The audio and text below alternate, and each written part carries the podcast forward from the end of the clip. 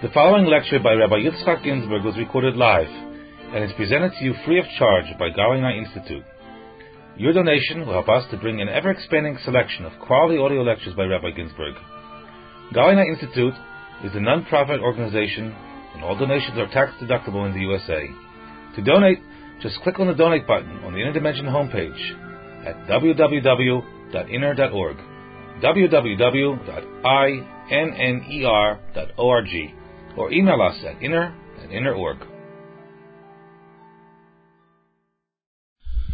We have three topics today we're going to talk about. The first is about movement, movement and dance.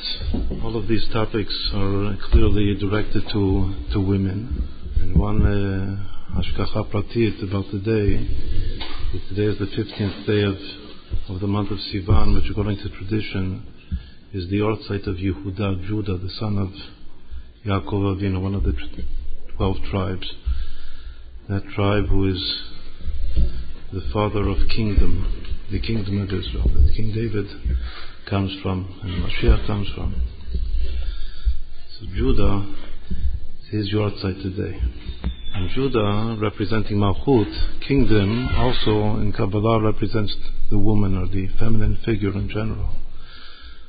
So it's most appropriate that uh, we can now speak three different topics that uh, that relate to both men and women, but for the emphasis obviously is not going to be for women. After this session, I think that everyone can see this new book, or maybe I see a few on the table that you have. In this new book on meditation, on Kabbalah meditation, at the end there's an appendix which has seven guided meditations. Whoever has this book in front of them, you can turn to page 214, and you'll see that the the basis of, of meditation on movement relates to the candle, to the natural sway back and forth of a candle. And once more, everything is B'Hashgacha Pratit. So it's very much B'Hashgacha Pratit that, that this week's Parsha here in Chutz today we're beginning to read the Parasha Ba'alot Nerot, which is lighting the, you know, lighting the candles in the base of Mikdash. Lighting the candles is igniting the flame of the soul. And uh, one of the great medieval philosophers, the Kuzari, explains that the reason that Jews naturally sway back and forth when they learn when they daven is because the soul is on fire, the soul is aflame. As the verse says, Ner Hashem Adam, that the candle of God is the soul of man. And the more the soul is aroused and is uh, experiencing emotion, of love and fear and mercy and all the other emotions, the more the body naturally sways.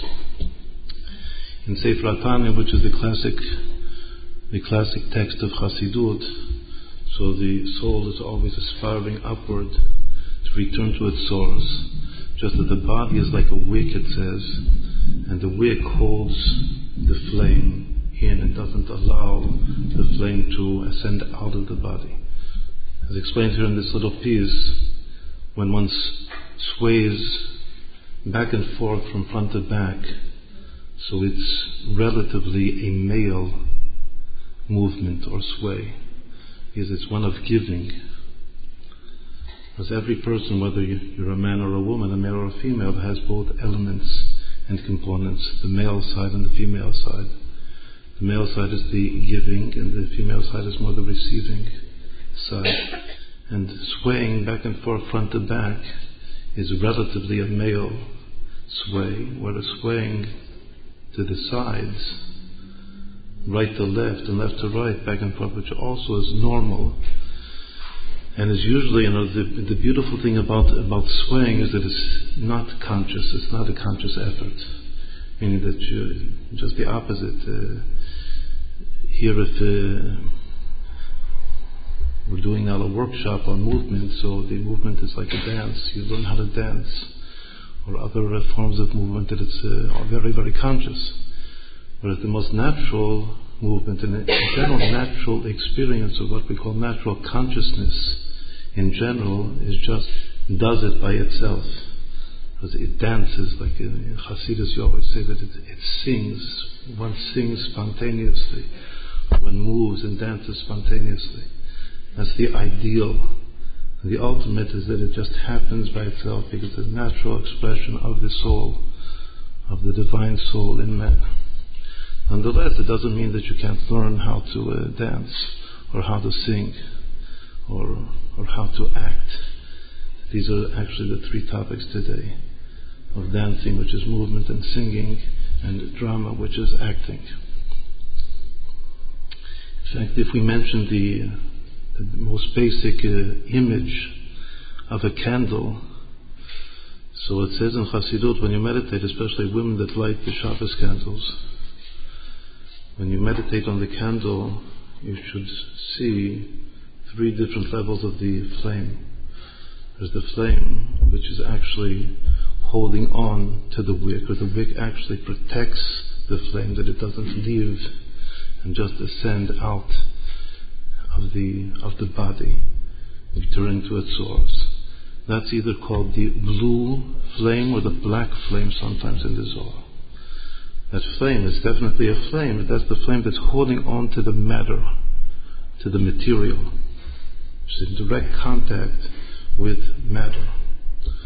Then around that black flame, or dark blue flame, is a white flame, an Oharachiva. That's the flame that, that gives off, that emits the light, that fills the room with light. But then above that white flame, there's another another element or another dimension to the flame, which is a halo around the white flame, which is called a concealed, a concealed flame. Now in Kabbalah, these three levels of the flame are the soul as it is manifesting itself in action, or in emotion or in mind, in pure cognition or mind. The lower part of the flame, which is the black flame that's holding onto the wick, is the flame in motion. The white part of the flame is just a pure emotion. That motion and emotion obviously related to one another but just the pure experience of love or one of the other emotions of the heart is represented or reflected in the white flame. But the mental contact or ability to clothe oneself in a certain space or mind set, that is represented by the relatively hidden and concealed dimension of the flame, which is that halo above the white. So actually the three topics that uh, we're going to discuss today, now beginning with motion, themselves can be seen to correspond to these three levels of the of the flame. And that the first this first workshop that we're now beginning to do is actually the black part of the flame which is holding on to the wick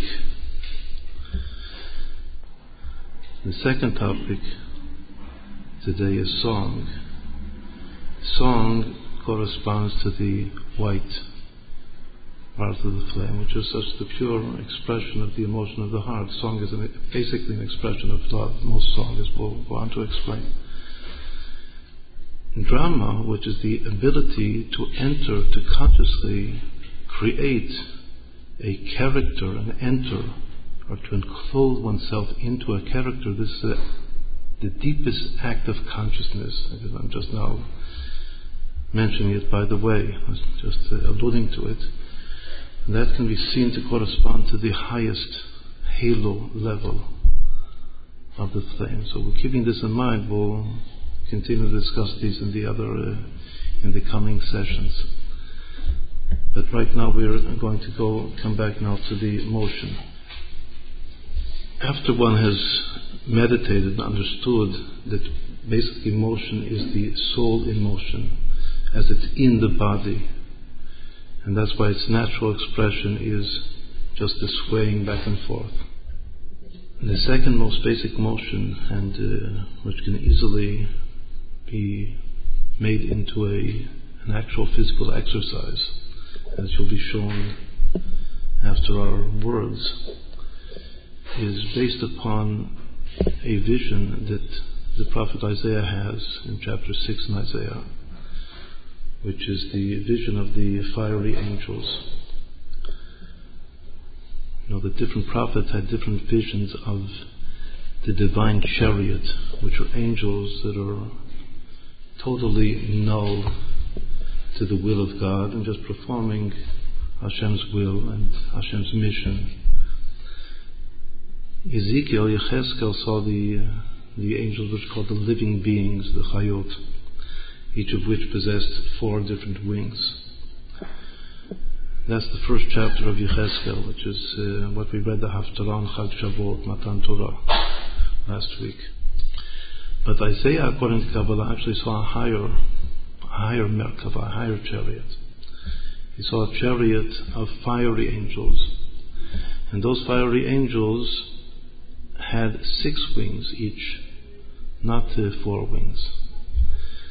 Some angels have two wings, some have four, some have six. They, they go in pairs. But the uh, the fiery angels that that uh, Isaiah saw had six wings each. Shesh knafayim le'echad, shesh knafayim le'echad. And then it says, the verse describes and pictures just exactly how the angels moved with their six wings. In the human body, just to just to begin, if one talks about dance, so obviously dance is basically based on the on the feet, on the raglayim.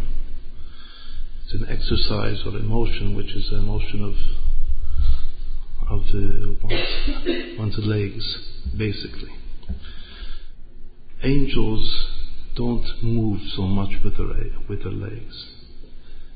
Even we also read in the Haftarah, we're going to read in here in the Chutzar, in the Haftarah, this coming this coming uh, portion of Beha'alotcha, that souls walk, are walking and moving with the legs, and relative to angels are static, stand still, but are stable. But on the other hand, angels definitely have wings, and they have more wings. Wings in the human body, as explained in Kabbalah, correspond to the hands. So there's motion, the motion, the motion of the hands is the motion of the wings that we'll explain, whereas the dance is more the motion of the legs or the feet. In the soul, dance, which is the, the motion of the legs, is the two legs are called Netzach and Hod, which in the soul are an expression of one's trust or confidence, one's self confidence, and one's simplicity or sincerity is called bitachon and tmimut. Because in order to dance, one has to have very strong self self confidence. Why it's also good to learn how to dance because it uh, it enhances one's self confidence. That's the right leg, together with simplicity and sincerity and and uh, walking straight or simply with God, an idiom that appears very very often in the Bible. That's the left leg. So dance is basically those two properties of the legs. Whereas motion, just in general, especially the motion of the angels, is primarily one of wings. Ultimately, wings gives one the ability to fly, because wings are for flying. The heart flies, flies to God, flies also to perform its mission on earth. The two wings that fly, as explained throughout the Zohar and uh, in the Sefer Tanya, are the, primarily the two basic emotions of love and fear. For some to explain that actually it's two different forms of love itself. One is love which is more natural as water, and the other is love which is more passionate as fire.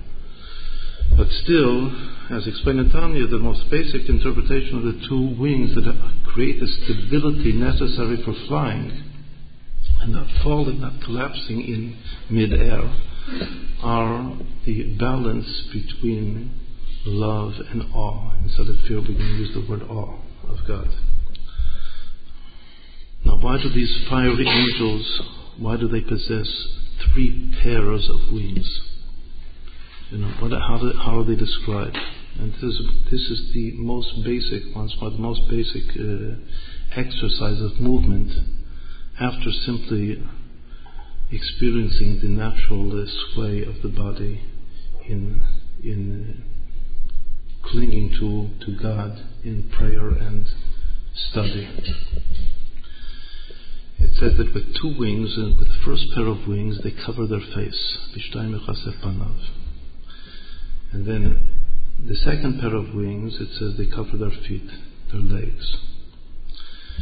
Once more, the legs don't move with the angels. That's something which is which is particularly pertinent to human beings. The last, the third pair, which is the ultimate pair, that is the pair that flies. So it says Vishtayim, is the, uh, the words of the prophet. Vishtayim yichaseh panav, with, with two wings, means the first pair of wings, yichaseh panav, he covers each one of these srafim of the fire angels covers their face. Vishtayim yichaseh raglav, with two, they cover their feet, and with two, they fly. Now, in Kabbalah and Kitvei Arizal, this is an exercise or a uh, kavanah, an intention, a divine intention, which relates to that prayer that if whoever remembers we said during Sfirat Omer, that every day there was a kavanah to intend that each day corresponds to one of the letters of the, this name of 42 letters, the divine name through which God created the world, which is read Ana Bekoach Gedulat Yemincha Tatir Torah if everyone would have a Siddur here, it would be helpful, but it's also possible that we can just uh, understand this without even having a Siddur in front of you. So, what actually the structure or the composition of that uh, prayer, whereas the 42 letter name is actually the Rashi Tevot, the initial letters of that prayer, and it's divided into seven sentences. Each one of the seven sentences has six words meaning six letters, because the name itself is just the initial letter of each one of the words. And the way it's divided is two, two, and two. Like the uh, first line, and for our purposes, just enough maybe just to remember the very first line, which is Ana Bekoach, Gedulat Yemincha, Tatir Tshuva. There's three pairs of two, and so each of these seven have these three pairs of two. And the way the Arizal explains is that the first pair of two are actually the two, the first pair of the wings of these fire angels that are covering the face. So Anbekoach, the first two letters, is the two wings covering the face. And then the second pair of letters, the Dulati Minchar, the two wings that are covering the feet. And then the third pair of letters, Tatir Tzrurah, are the two wings that are in flight. Now, first we'll speak about what it means in flight. In flight, either means upward towards God or downward towards performing the mission that the angel was sent to perform in this world. That reminds us of the verse in Yecheskel and the other prophecy of the Merkava, the chariot of the angels, that the angels are continuously in a state of Ratzo VaShov, which is also maybe the most important expression in the whole Bible of movement, and of movement which is dynamic as pulse, back and forth. The most important movement of all is called run and return. That's an expression that's used regarding the angels of Yecheskel. But here also, in the angels of Isaiah, when it says that with two, the last pair of wings, they fly, so there are two interpretations. And obviously, each interpretation is correct in its own right. But the first interpretation is with the last pair of wings, they fly upward to Hashem. And the other interpretation, which is also correct, and it's just a complementary interpretation, is that with the last pair of wings, they fly downward into the world to perform their mission. How can we uh, create an image, a very simple image? It's like like a Hasidim of a Rebbe that uh, the Rebbe gives a mission, a shlichut. You know that the Tafta, especially in Chabad, most important purpose of one's, uh, the ultimate purpose of one's being and living on earth is to perform a, a mission on earth. From each one of us, each one of our souls was sent out into this world to perform a mission. God gives that mission, but if a person is not so conscious and aware of that mission, that's one of the reasons that in these later generations, before the coming of Mashiach, from the time of the Baal Shem Tov on, so a, that great tzaddik was the Moshe Rabbeinu of the generation, he helps us define and understand the particular mission that each of us has to serve. But in order to be able to accept and to receive and to perform, to go out into the world or down into the world, in order to perform our mission, so from time to time we have to run back up to the source to renew our energies. So that's why, in order to perform a mission, a person has to be in a state of run and return. Run upward to the source, and then run down to one's purpose in life, one's purpose in creation, which is to perform one's mission on earth. It's explained in some of the texts, the classic texts of the Kabbalah, that the six wings of these fiery angels is actually the the source. Many people ask, what is the source of the form, which is so so identified with the, as a Jewish form, even though we must mention that the Rebbe didn't want it to become a like the one and only Jewish symbol, because we are not in too explicit in one and only symbols. But nonetheless, everybody knows that for some reason, B'Hashgacha Pratit, the the symbol which is known as the Magen David, the Star of David, is very, very representative of something uh, deeply Jewish. Otherwise, it wouldn't be connected to so much to, to the Jewish people. And one of the sources for that uh, six-winged star is called the six-winged star, the Magen David, is that it represents, it's a symbol that represents these fiery angels that have six wings to them. Now, just think of the uh, picture of the Magen David with its six wings. So the two higher wings, not the one that goes up, and there's one that goes down, but are two right and left above, and then there are two right and left below. The two that are right and left above are the two wings with which the fiery angel covers his face. And the two, the right and the left below, are the two wings with which the fiery angel covers his feet, his legs.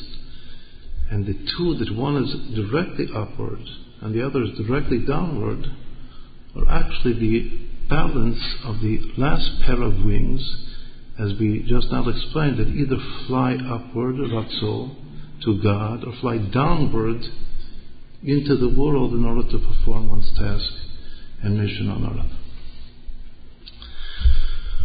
Right now, the Maggid of Mezrich, the great disciple of the Baal Shem Tov and his successor, so he also at length explains the secret in our service of Hashem of these six wings.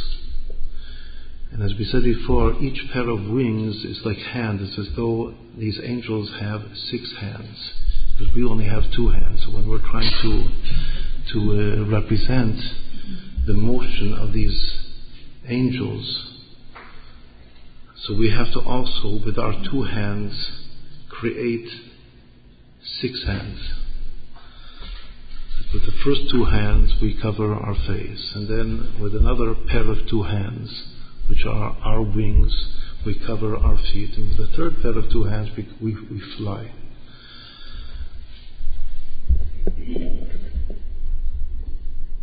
Besides the fact that each pair of two hands is a different level that we're not going to explain of love and fear, love and awe, which are the two primary emotions of the heart, the hands.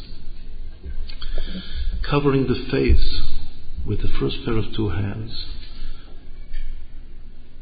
is called, as the Maggid explains, is called experiencing holy shame in the face of God. Just as Moses, when God first re- revealed himself to Moshe Rabbeinu at the burning bush, so he covered his face. Out of shame of witnessing this God, shame is not always a positive character trait, but there is definitely holy shame. And holy shame comes with a certain level of love and awe. That once more the the operative or the moving elements, the moving limbs are the love and the fear, the love and the awe, which are the hands. Just that there's one pair of hands that serves to cover the face, which is experiencing shame in the face of God. Then the second pair of hands, which once more a pair of hands is love and fear, cover the feet or the legs, and that pair is called the pair of tzniut, of modesty. Because as we see in the in the Tanakh, especially in the book of Micha, which is the most important phrase and idiom regarding tzniut, tzniut is a function of walking of the feet. One usually thinks that tzniut is just dressing, how one dresses modestly. But the verse, the prophet actually says that tzniut is a function of how one walks. That one walks humbly or it's tzniut, modestly with God. So those two wings, once more, the wings of love and fear, it's just a certain level of love and fear. There are two wings that cover the feet. And if you have the two wings that cover the face, which is the holy state of busha, busha shame, and then the two wings that cover the feet, which is the holy state of tzniut, modesty, then the climax, the epitome is to experience the two wings that fly. Then you can fly. And the word, if we identify, identify the, the first pair as producing the experience of busha, and the second pair of love and fear producing the experience of tzniut, or the state of tzniut, the third pair is a pure expression of chukah. Chukah is passionate the desire, longing. This very same word that it says in the beginning of the Torah, that a very shech chukatech, a woman, a wife longs for her husband. So the three words, these are the three key words of meditation whilst performing this not so complex movement, as you'll see afterwards, how it's actually done. The first pair, which is covering the face, once more is busha. It's all ava and yirah. We're not going to explain what are these three different levels of ava and yirah, love and fear. But the first produces a state of busha, and the third is tzniut. The second, the second pair is tzniut, and the third is chukah. Right now, what are these three different uh, pairs of love and fear? So we're talking Chassidut throughout Sefer HaTanya that there is that level or state of love and fear that one produces through contemplation and meditation, through hitbonenut. And that love and fear is love and fear that are are born, emotions that are born in the heart, because meditation, in Kabbalah, the image for meditation is creating a union in the mind of the father principle, which is wisdom, together with the mother principle, which is understanding. And they give birth to emotions, to new emotions, not innate emotions. As one actually in himself becomes pregnant through his own spiritual service of meditation, becomes pregnant with emotion and gives birth to emotion in his heart. That type of emotion is called Ahava Sichlit. That's throughout all of the Sifrei Kodesh, even beginning from the Rambam, say Maimonides, when he explains at the beginning of his uh, work that in order to, to achieve and perform the commandments of loving God and fearing God, one has to meditate on the greatness of the Creator. So he's talking about this level of love and fear. That through meditation, through contemplating even nature itself, the wonders of nature, the greatness of how the Creator God is reflected in the world that He created, for His honor and glory. So one comes, if one is sincere and deep enough and puts enough spiritual effort into his meditation, one will come to love and to stand in awe of the Creator. There's another type of love and fear which are innate to the Jewish soul, as explained in Tanya. Just because we are fortunate enough to have been born to Jewish parents, all the way back to Abraham, Abraham and Yitzchak, Abraham, Yitzchak, and Yaakov, and we inherit love and fear of God. It's natural for us. It's not always conscious. Very often it's not conscious at all. It's deep down in our being, as though we possess these genes of loving God and standing in awe of God. Also, there are, there are ways of spiritual service that bring it out, that reveal it from its state of concealment. Very often, Chassidut says that you don't need deep in depth meditation.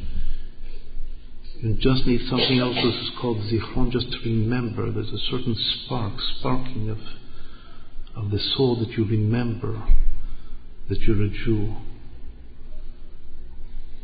You remember that, uh, that you have, we have these three patriarchs and four matriarchs.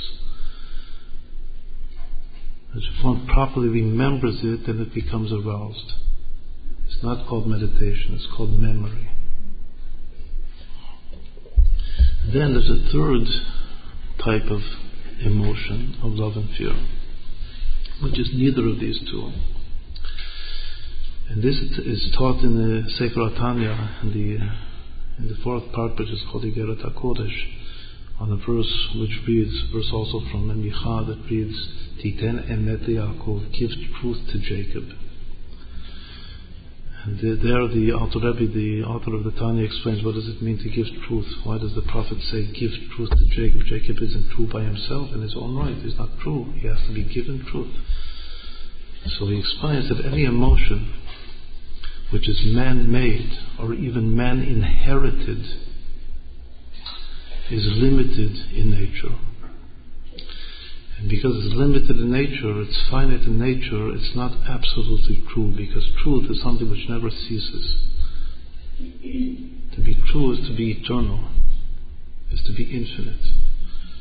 And if something oscillates, it's not absolutely true. So therefore the Prophet says, as though he prays, we pray to God, give truth to my emotions. Which means that when a person has created himself in his own psyche, in his own soul, the most that he can achieve through his own service of God, loving God and fearing God, then he's given a gift from above, something that he cannot achieve on his own at all. He's given divine emotion as though God's own emotions, which are eternal and infinite emotions, enclose themselves or appear in his soul. That's called, that's the way explains, that's called giving truth to Jacob. That Jacob represents the third, in particular, the third of the emotions of the heart. He's the third of the patriarchs, which is mercy in a certain sense, mercy is the compassion is the all-inclusive emotion of all the emotions. And nonetheless, in his own right, that mercy is not absolutely true. But just because he has done as much as he can possibly do, so he is given the stamp. It's called the stamp or the seal of truth from above that God gives him infinite and true emotion. That God-given emotion which is called true, that the emotion now has become true, 100% true, That's the ability to fly. It's just like we to meditate. Maybe if you uh, people dream that they fly, but we haven't yet seen too many people flying, actually. And that's uh, probably because our emotions are not so absolute and infinite and God given that we just actually can fly. But to fly, that shukah, that passion, which is so great and so intense that one can actually fly, doesn't mean actually that you really have to see the person flying in the sky, but flying to perform one's mission on earth and flying upward to God in truth. That's the third pair of wings. This comes after one has revealed in himself the first pair. Now, what's not to explain? That first pair of wings which covers the face and produces a state of shame, of holy shame that is the love and the fear which is mind born. That's why those two wings naturally go to the face. Because the face, what's in the face? The mind. And those two levels is also the secret of the Netilat Yadayim, lifting up one's hands to the face, as explained in Kabbalah and Chassidut. That that emotion that has been born from the mind then ascends to the mind, ascends to the face, and covers the face, and produces once more the state that uh, we said before. What is the simplest example of that of such a, of such love and awe? It's meditating on the greatness, like seeing God in nature, seeing God in the world, just like Moses seeing God in the burning bush. Some something has happened, some tremendous hashgacha pratit as though God has revealed Himself to me. But sometimes it can be just a, His own revelation to me. Here is something, as the Rambam explains, that I've done myself through concentrating and trying, putting a lot of spiritual effort into into experiencing the greatness of God in in the world, in Hashgacha Pratit. So that love and fear goes goes to the head and it covers, it goes back to the head, and it covers the face. Then, afterwards, there's the love and fear which is innate. As you said before, the love and fear which just comes by remembering my fathers, from whom I, I inherit the love and fear. But not only is it my fathers, the patriarchs and the matriarchs, my fathers and mothers, but that natural love and fear is not relating to God as the creator of the universe. The, the meditation, which gives birth to emotion in the heart, is basically seeing the creator in creation. So God is now the creator. The love and fear of God, which is which is innate, is experiencing God Himself as my Father as my Father in heaven. So not only do I inherit this from my fathers and mothers, but God Himself is experienced as my Father and Mother. Right? Anything which is innate corresponds to the feet or the legs in Kabbalah. So just as we said, that love and fear which is born from the mind goes, lifts those two wings lift up to the face and cover the face. The same way, that love and fear which is innate to the soul and relates to God naturally as my Father. There's a chapter in Tanya that uh, the Alter Rebbe explains that even though you might think that it's not, the Chabad was very uh, wareful, but very uh, concerned that everything that we do should not be self-deceptive in any way. So the Alter Rebbe has to make a point in one of the chapters in Tanya that if a Jew just naturally turns to God and says, Tata, Father, relates to God as Father, it's, whether you really think you're feeling it or not, it's 100% authentic and true. Don't ask yourself a question if it's authentic to call God Father. just the opposite. You should call God Father as much as you can. With a lot of thought, with little thought, with no thought. Because this is just an innate, natural way that a Jew automatically relates to our Father in heaven. Once for that love and awe, which is innate, that goes to cover the feet. And that innate, something which I possess naturally, what does it mean to sneal to modesty? Modesty means that I'm not uh, acknowledging or uh, feeling any merit whatsoever in what I possess. It's all from God. Just like it's all just, just Baruch Hashem, like in the morning we say Baruch Hashem Shabbat Modesty means that I take no credit to myself. Therefore, I don't. Modesty means, in, in the uh, idiom of Chassidut, never to stick out. Because a person sticks out, whether it's conscious or whether it's unconscious, it means that he's uh, showing off. In simple terms, modesty is never just once more naturally not being able to show off because it's not it's not from me. It's just my it's just my spiritual genes. That's not showing off. It's called not having any blita whatsoever in life. And the external extension which is not covered up, this is for this reason modesty is always related to clothing. It's not having any, it's called a blita, some extrusion of something which is not covered properly. That's, again, that, that's showing off in a certain way. The innate levels of love and fear are to cover one's legs, means never to, to show off. That's modesty. And that's because these, this is innate in my essence as a Jew. Baruch Hashem, thank God. Then, when a person has has uh, obtained and is able to to manifest in his soul those two pairs of wings, the wings that go to the face, that cover the face, and the two wings that cover the legs, then God gives him the third pair of wings, which is the two wings that fly, that actually fly upward and downward.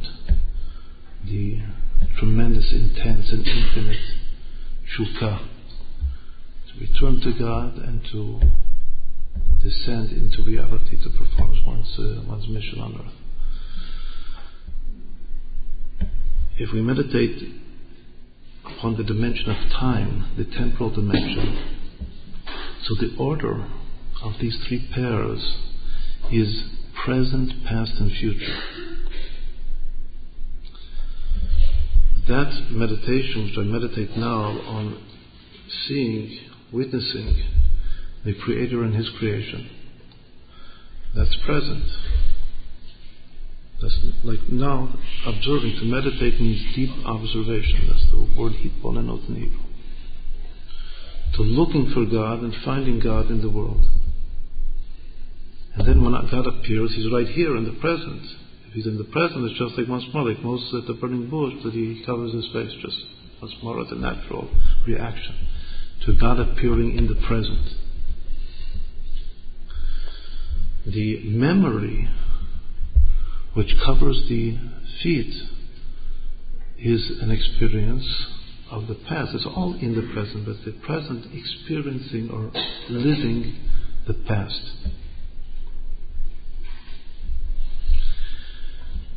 The flying is flying to the future flying to Mashiach. About bringing the future into the present. As we said before, and we'll conclude now with this uh, thought, just this, this first session, that uh, today is the Earth of Yehuda's Malchut. That order of beginning with the present and then the past and then the future is the order of the experience of time in Malchut in Yehuda. As we say in our prayers, Hashem Melech, Hashem Malach, Hashem Yimloch. Tolam Hashem is now King, Hashem was King, Hashem will be King forever and ever. This is a very most deep topic in Chassidut, but we begin in Malchut, in experiencing time. We begin with the present and then bring the past into the present and then bring the future into the present. That's the Tikkun of Malchut. So in this targi, in this motion of with two wings he covers his face. That's the present per se. As we know that creation takes place every instant. Also explained in Meit Tanya that that the experience of the meditation on creation is the continual recreation or the greatest wonder, if we're talking about seeing Hashem in, in the world in wonders, the greatest wonder of all, which itself is the origin of Hashgacha Pratit, as the, explained Chassidut, the Rabbi explains at length, is simply the experience of the continual recreation of the world every second. That's, that meditation gives birth to love and fear that goes once more goes back to the to cover the face. Then comes the the innate Jewishness, just the inherited love and fear of every Jewish soul. That's Hashem was king. That was king. Again, that's connected to the present. Ultimately, Hashem Yimloch, Hashem will be king forever and ever. That's the experience, you know, that's flying, that's more flying is flying to the future.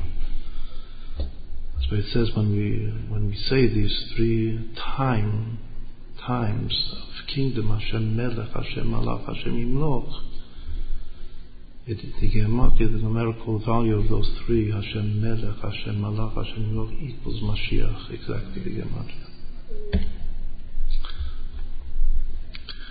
That's all three together. But in particular, actually that phrase that we say in our prayers, Hashem Melech, Hashem Malach, Hashem Yimloch, Olam Va'ed is not one verse, it's a combination of several verses in the Tanakh. What is one verse by itself is the concluding verse of the Song of the Sea, after the splitting of the Red Sea, that the concluding verse that the Jewish people we sang to Hashem together with Moshe Rabbeinu is Hashem Yimloch. Olam Va'ed Hashem will be king forever and ever. And that name of Hashem in the order of the names that Hashem's explicit, it's called the Tetragrammaton, the essential name of God. There are 1,820 of those names in the whole Torah. If you count from the beginning of the Torah, that particular appearance of Shem Havaya, the verse Hashem Yimloch Olam Va'ed, is the 358th appearance, which is Mashiach. So in particular, that name of Hashem, Hashem Yimloch Olam that is, and that's the future.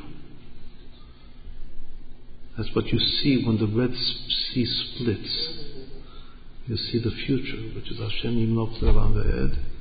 And that name of Hashem is, is equals, it's, it's the order in the Torah is Mashiach, and Mashiach itself equals all three together, Hashem Melech, Hashem Malach, Hashem Yimloch. So this is the first our first thought, our first session about movement.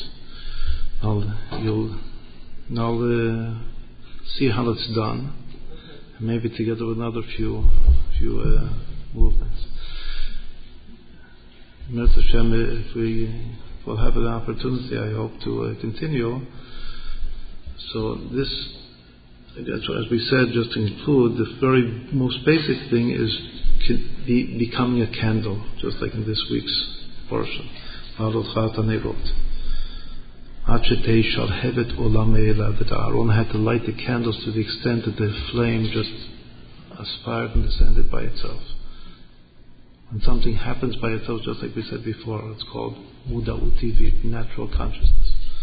It's called shalhevet olam. And as soon as you have that flame, so the very next step, which is the next lesson of movement, is now to become a fiery, a fiery angel. one of these shvatim. So to become a fiery angel, you have to know how to use your six wings. It's not just two. And, uh, and to enter into a state of busha and sneer to, to rectify in our souls these three principles of busha and sneer and chukah, all through the means of three different pairs of love and fear.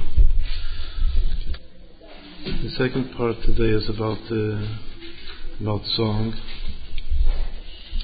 especially about about voice. We talk about voice now. What's unique in a woman's voice? We all know that, uh, that one of the things that uh, that males are not supposed to hear is women, except for their own wives and their daughters and sisters, singing because called the be There's something about a woman's voice which is. Uh, which is very, very intimate, much more so than a than a male voice.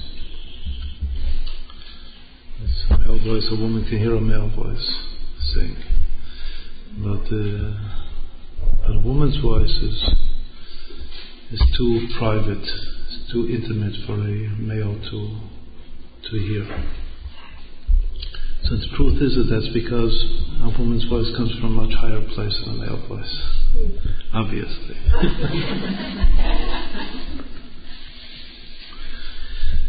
so, to understand that, we'll begin with the Ma'amar Chazal that relates to the giving of the Torah. Just last week we had Matan Torah. Chazal say that that whoever participates and makes happy a Chatan and Kala, so he merits to receive the Torah. What's the relationship and why is there such a dependent interdependency? Eh? Because it says that that in the prophet uh, Yirmiyahu Navi, relating to the future, it says that there will be five voices of the future. When Mashiach will come, we'll hear five voices. The five voices are Kol Sason v'Kol Simcha, Kol Chatan v'Kol Kala, Kol Omrim Hodu et Hashem Sfakot, Ki Tov Ki Le'olam. The voice of joy, the voice of happiness, the voice of the Chatan, the voice of the Kala, and the fifth voice is the voice that says, Give thanks to Hashem Sfakot, for He is good, His kindness is forever and ever. But before the Torah was given, was just before in Parashat Yitro. So there are also mentioned five voices. So Chazal, our sages make a one-to-one correspondence.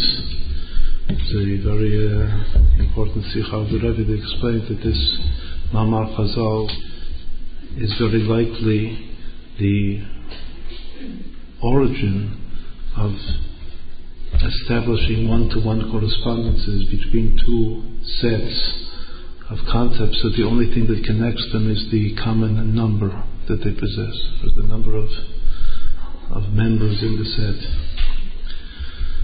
And that here there are five voices of, uh, of the future, which obviously also round around the voice of the of the groom and the bride, called Chatan and called And there are also five voices of the giving of the Torah, and the Chazal derive from that that whoever participates and makes happy in Sameach v'Kala, Zochel Torah Shnitna v'Chamisha Kolot. Obviously, there are many deep explanations of what uh, these five voices correspond to. The most basic of which is that they correspond to the five levels of the soul know that the soul has five different dimensions or levels to it. Nefesh, Ruach, Neshama, Chaya, Yechida.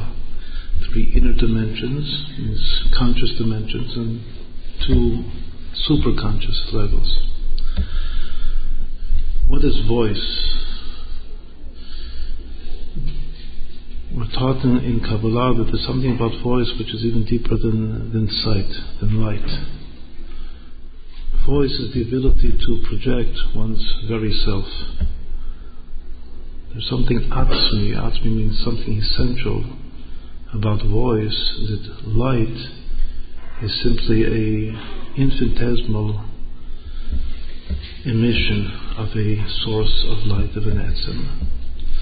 Whereas voice is, is, is from the depth of one's essence, or from the innermost point of one's heart, from a place which is called the inaudible, inaudible inner voice, that one is, if he's successful, is able to project outwardly.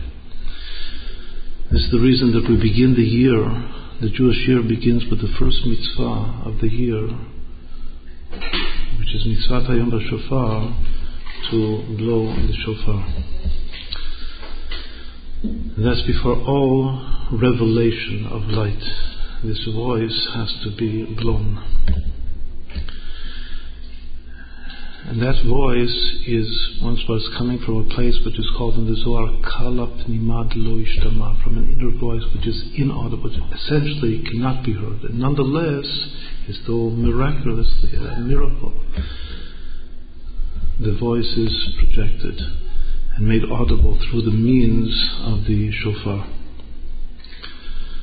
As we'll explain, there's something about a woman's voice that is coming from a deeper place in the heart than a, than a male voice. A place which is so deep in the heart that it's uh, that in general it's totally inaudible. And that's why really in this world until Mashiach comes, men can't. It's not just that they're forbidden to hear it; they can't hear it because it's inaudible. As a general principle in the Torah, that sometimes there's says you're forbidden to do something, it really means that you can't do it. It's impossible. And you think that you're doing something, but the real thing that you would like to be doing is impossible to be done in this world. So that's why it's uh, forbidden to try.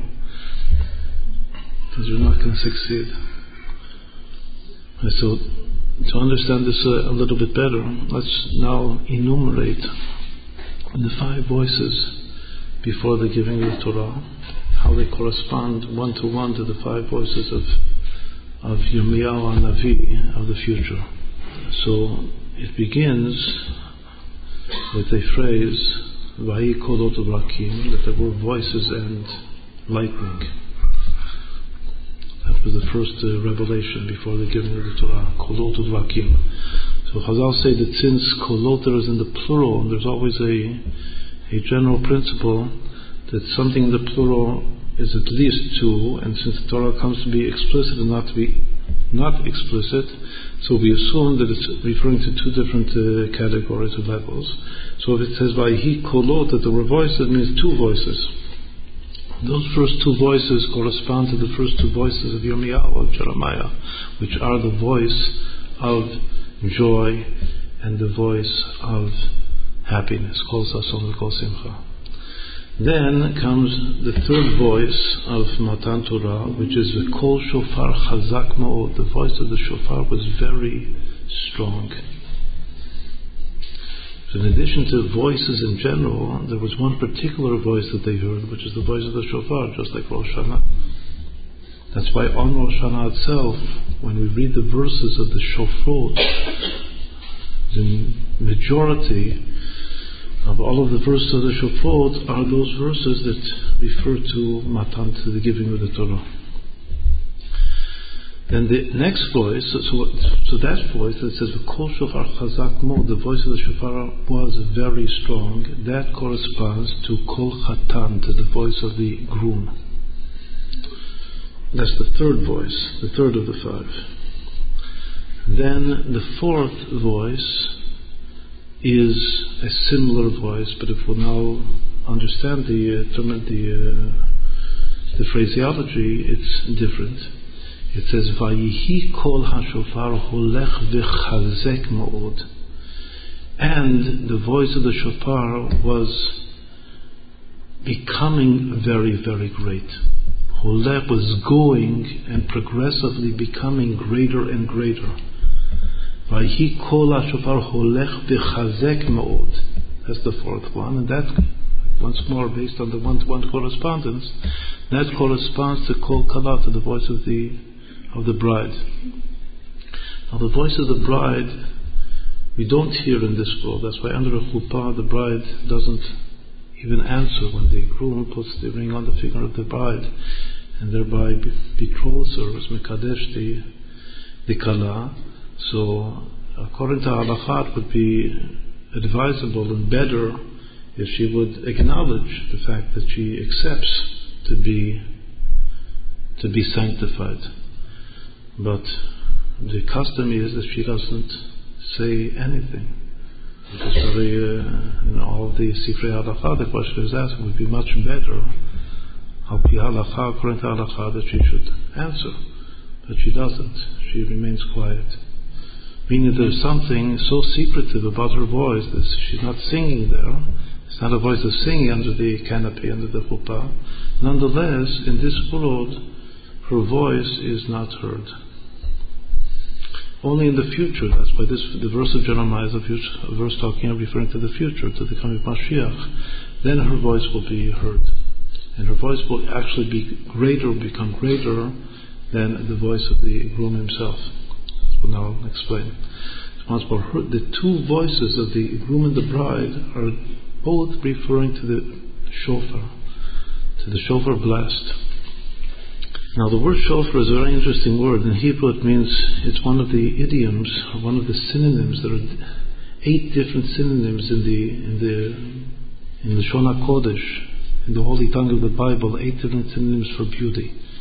The according to Kabbalah, the highest of all is the word shefer, shofar. It's usually in the sense of eloquence, like in the blessing of Naphtali, Naphtali Ayala Shulchanot and Shefer, eloquent words. Shufra is the most precious or choice, most beautiful of something is called Shufra.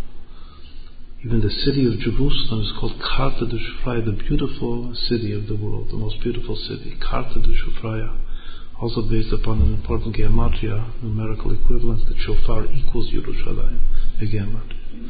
It's called the most beautiful of cities. So a shofar is uh, also the, the question is asked. The voice of the shofar is, is a totally we call it a raw voice. It doesn't. It's not the voice of a uh, of a harp or a violin or any other musical instrument that has a pleasant sounding voice. It's just a voice from from out of nature, just like a pure. Uh, so it says that the different musical instruments correspond to the different sfirot, different uh, lights and emanations by which the Creator creates reality.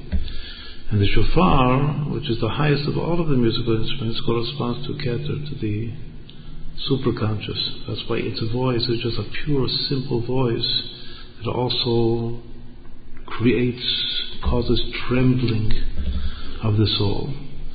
And even though it doesn't appear at first uh, view to be to be a, a, pleasant sound, but it is the origin of all beauty. The sound of this like raw sound of the shofar. Just to, to complete the one-to-one correspondence, the fifth voice of the giving of the Torah is right after it says, "Vahi kol shofar cholech v'chazek mod." that the voice of the shofar went, was going and progressing, becoming stronger and stronger. Then it says, the continuation of the same verse reads, Moshe Yedaber that Moses spoke, but in order that his words should reach the whole Jewish people and actually permeate all of the atmosphere of reality with the vibrations of his voice. So God had to answer him by giving him voice. He spoke, Moshe Yedaber v'Kol, God gave him voice, means that the power that his word should penetrate reality, as we'll go on to explain. That's the fifth voice. And that voice corresponds to the fifth voice of the of Yirmiyahu, which is that the, the final voice, the code, the voice that says, "Give thanks to the God of hosts, for He is good; His kindness is forever." So what we see here, the two voices that correspond to the groom and the bride, are the two different idioms referring to the voice of the shofar. What's the difference? The difference is the first is just a definitive statement that the, the kol shofar chazak that the voice of the shofar was very strong, chazak mode. Whereas the second one is a is a statement, a sentence that it's even the word chazak, which means strong, it's not statically strong, it's becoming stronger and stronger. It's in a different grammatical form. It doesn't say chazak, the second verse. It says chazek holech v'chazek mode. It's going and becoming stronger and stronger. What is that musically? Musically, it's like a crescendo. So there's something about a woman's voice that's very interesting. So a male voice is just constantly strong in itself, just as an adjective. The kol shofar chazak ma'od. Whereas the that voice that corresponds to the to the voice of the kala is a voice that's becoming stronger and stronger with time until ultimately with the coming Mashiach will be very, very strong. It'll be stronger even than the than the male voice, than the voice of the Chatan. As though it's beginning from zero or from inaudibility and it's progressively becoming, it's crescendoing So that's what's now happening. In general, it says that the whole in the Kabbalah, the whole secret of the the, the feminine principle is that the, the the feminine essence begins from a point and it progresses and it grows. As relatively, the male figure is static, whereas the feminine figure is called Kabbalistic feminism is always growing and progressing until the time of Mashiach that it will be equal to that of the male and then it will even exceed that, the stature, it's called the stature, the Shiur Koma of the male. So this is very, very clearly reflected and represented in the secret of this of the voice.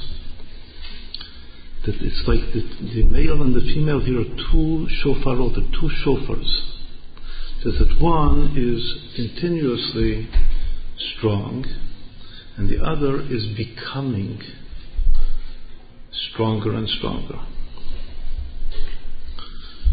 that the whole female essence is one of becoming, holech b'chazek ma'od, not chazak ma'od. We know that the female principle is that of the people of Israel in general, in reference in contrast to Hashem. Also, the Jewish people is begins with just a point, it has to expand and develop itself and crescendo. Right now, to understand this better, before we said that the final of the five voices is that voice that God gives Moses. Moshe yedaber yanenu Moses speaks and God gives him a voice. We said that, that that's explained, but this fifth voice is the continuation, or maybe it's the climax in a certain way, of the feminine voice. It comes right after the fourth one, which is the voice of the of the kala, called kala. Here we're taught that, that the secret of God giving Moses voice is giving the leader, Moses is the leader of the generation, the ability to make a deep, lasting impression upon reality by the power of projection of himself. That's why voice is the deepest projection of self. As Moses speaks like any leader, says a leader controls or rules through the power of speech, but that speech has to penetrate reality. And that ability is a voice. In order to penetrate reality, it has to come from a deep place in the heart. It's called Varima Yotzim Alev Nichnasim Alev, just like in inter, interrelationships between two souls. So that it's, it's, it's, a clear interdependency that if one wants to penetrate another heart, and if my words are, should enter your heart, it's in direct proportion to how deep they come from my own heart. Something comes from the depth of my heart and it enters into the depth of your heart and it, it affects what it is meant to affect in the heart of the hearer. So once more, a male voice, since it's relatively stable or static, is also a relatively objective voice, we'll call it. Whereas the female voice, which is deeper and will only be revealed in the future, is a more subjective voice. It's coming from the deepest feeling in the heart. About Mashiach itself, it says, why doesn't the, the reason that Mashiach doesn't come, or that not yet here, we don't see him yet, is because God Himself is unable to express from the depth of His heart, as it were, to get out of Himself the coming of Mashiach. The that's the. Why doesn't God tell us when the date, the date of the redemption will be? this redemption is totally hidden and concealed. The redemption of after the Babylonian exile was revealed, the 70 years. Why is this this exile a exile that has no explicit end to it? So Chazal say in the Gemara that the reason is that there's a Hashem Himself, as it were, is unable to get it, that message out of His heart It's called Liba Lepuma Logalia. He cannot, as it were, reveal from his heart to his mouth.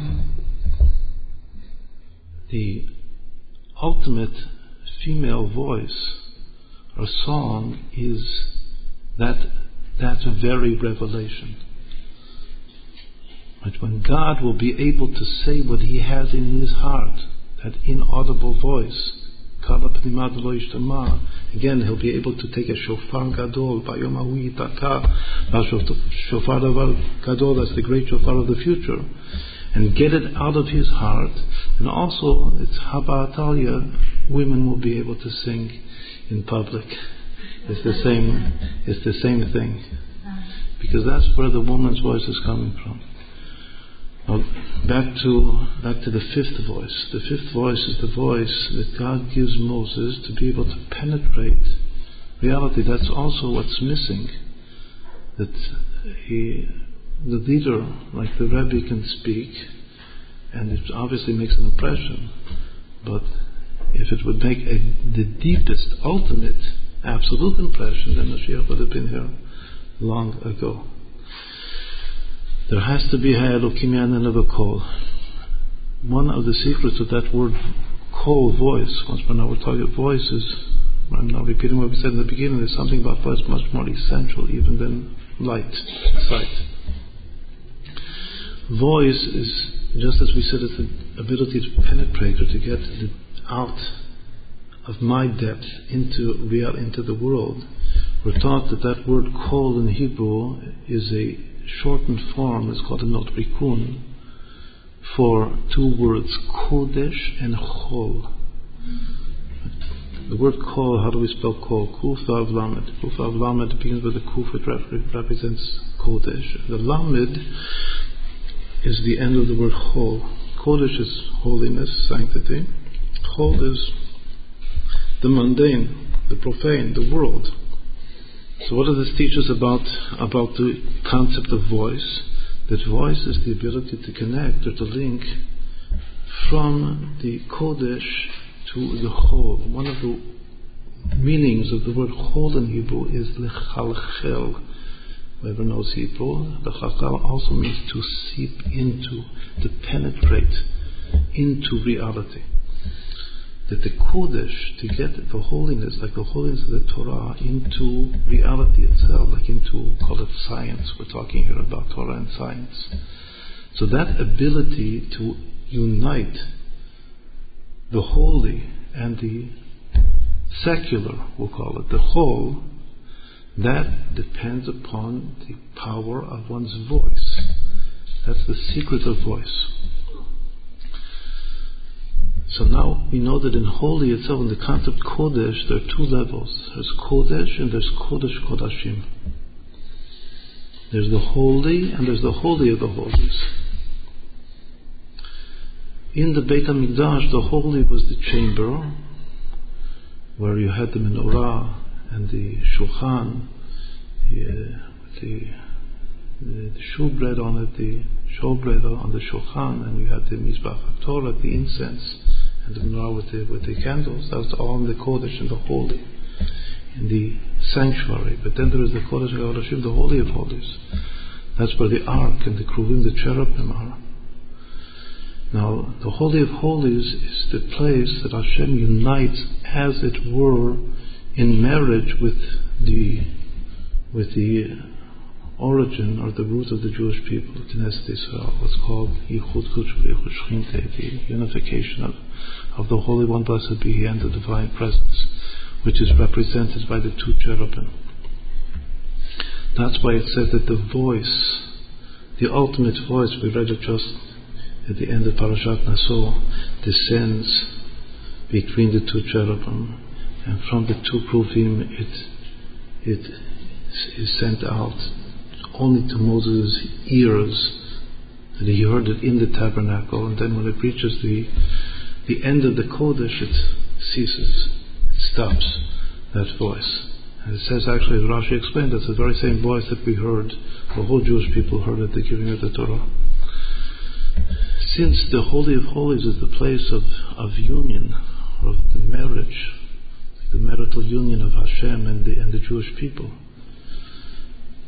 the Rebbe always used to say, at the, often at the end of uh, Sichot Kodesh, that uh, when he would bless bless us at the end, it was one of the blessings that the Rebbe repeated often was that we should all merit very, very soon to be enter all the way into the Holy of Holies and to dance with God Every single Jew, not just the Kohen Gadol, the high priest on Yom Kippur, but every single Jew and Jewess to enter all the way into the Holy of Holies and to dance. What, what, kind of, what type of a dance to put together with God? That's called a mitzvah dance, like when you get married.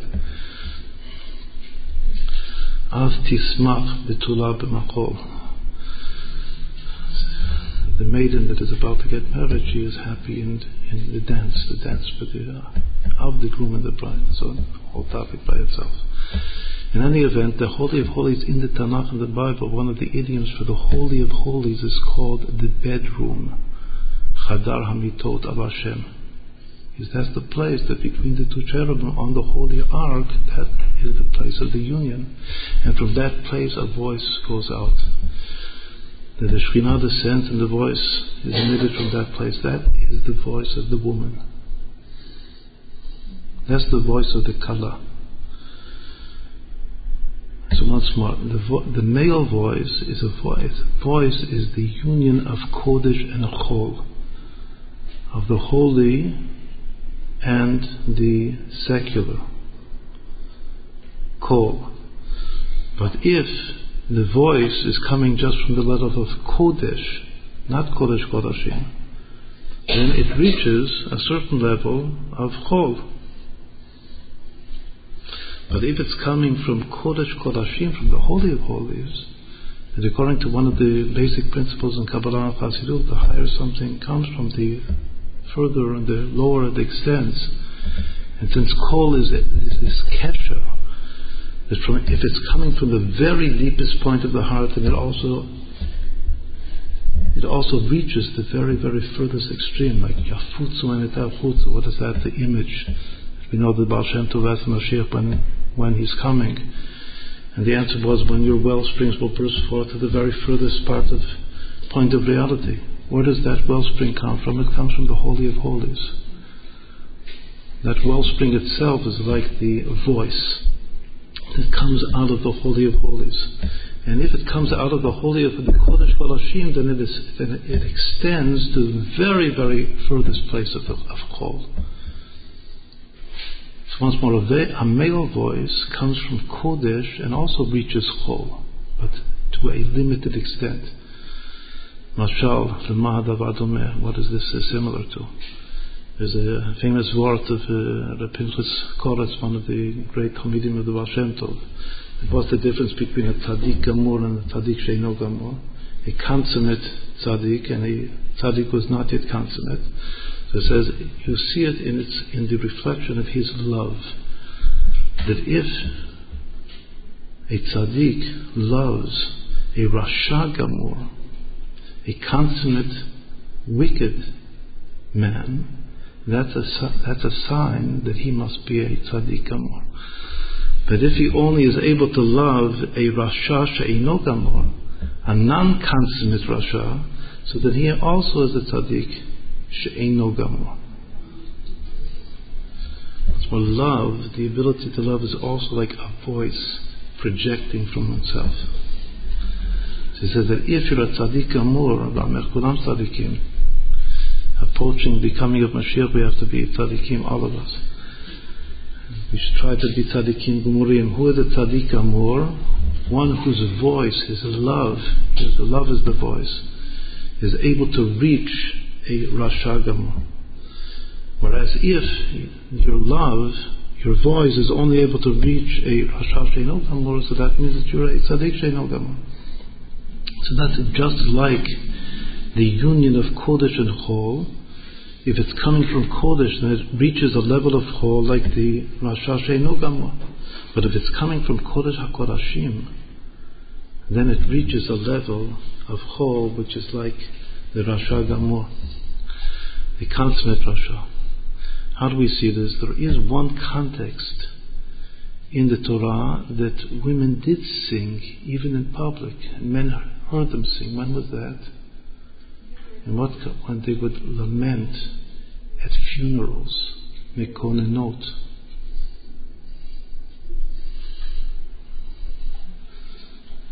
Why, why were women allowed to sing at funerals? To lament, keynote? Because it is most uh, solemn and, and uh, cryful time or emotional time, that there's no moment that's more emotional than the time, that is, the voice of the woman was able to arouse the depth of emotion and to fulfill the verse that the Rebbe always used to say in Kohelet and Ecclesiastes that says that at a funeral or a time of mourning, then he who is alive shall take it to heart in the simple sense of what it means to take the heart, and in the deeper sense that the Rebbe would say that he can bring down the life from the deceased soul into his own life. He can return it. He can bring back or enliven or resurrect the life of the deceased in his own being. That's the way the Rebbe would interpret Vahachayit and Adibo. So there's something about a woman's voice that she can do that. Why are we saying that now? Because you see that the, the most mournful time, there's nothing which is a rush, which is lower than Avi Avot. The ability to reach to the furthest extreme and actually transform it and resurrect it is able to reach a place of death and bring it back to life. There's a, again, simply it's through just the mourning, it's through the crying itself. But the deep meaning is that there's a power to resurrect even death. In the Zohar it says that there is a voice, by the power of voice, just as we talked about that there's a the dew of resurrection. Like at the giving of the Torah, the souls left the body, and Hashem resurrected the souls through the, the dew of the Torah, which is the dew of Tchiyah, resurrection, that He will in the future resurrect all the dead. There's also a voice, that says in the Zohar. Not light, there's a voice that has the power to resurrect. With everything can be accomplished, even transforming the depth of the furthest extreme of impurity and bringing it back to life that is in the power of a voice. So it means that that voice has to, has to come from the Holy of Holies. In the Holy of Holies, there's no death whatsoever.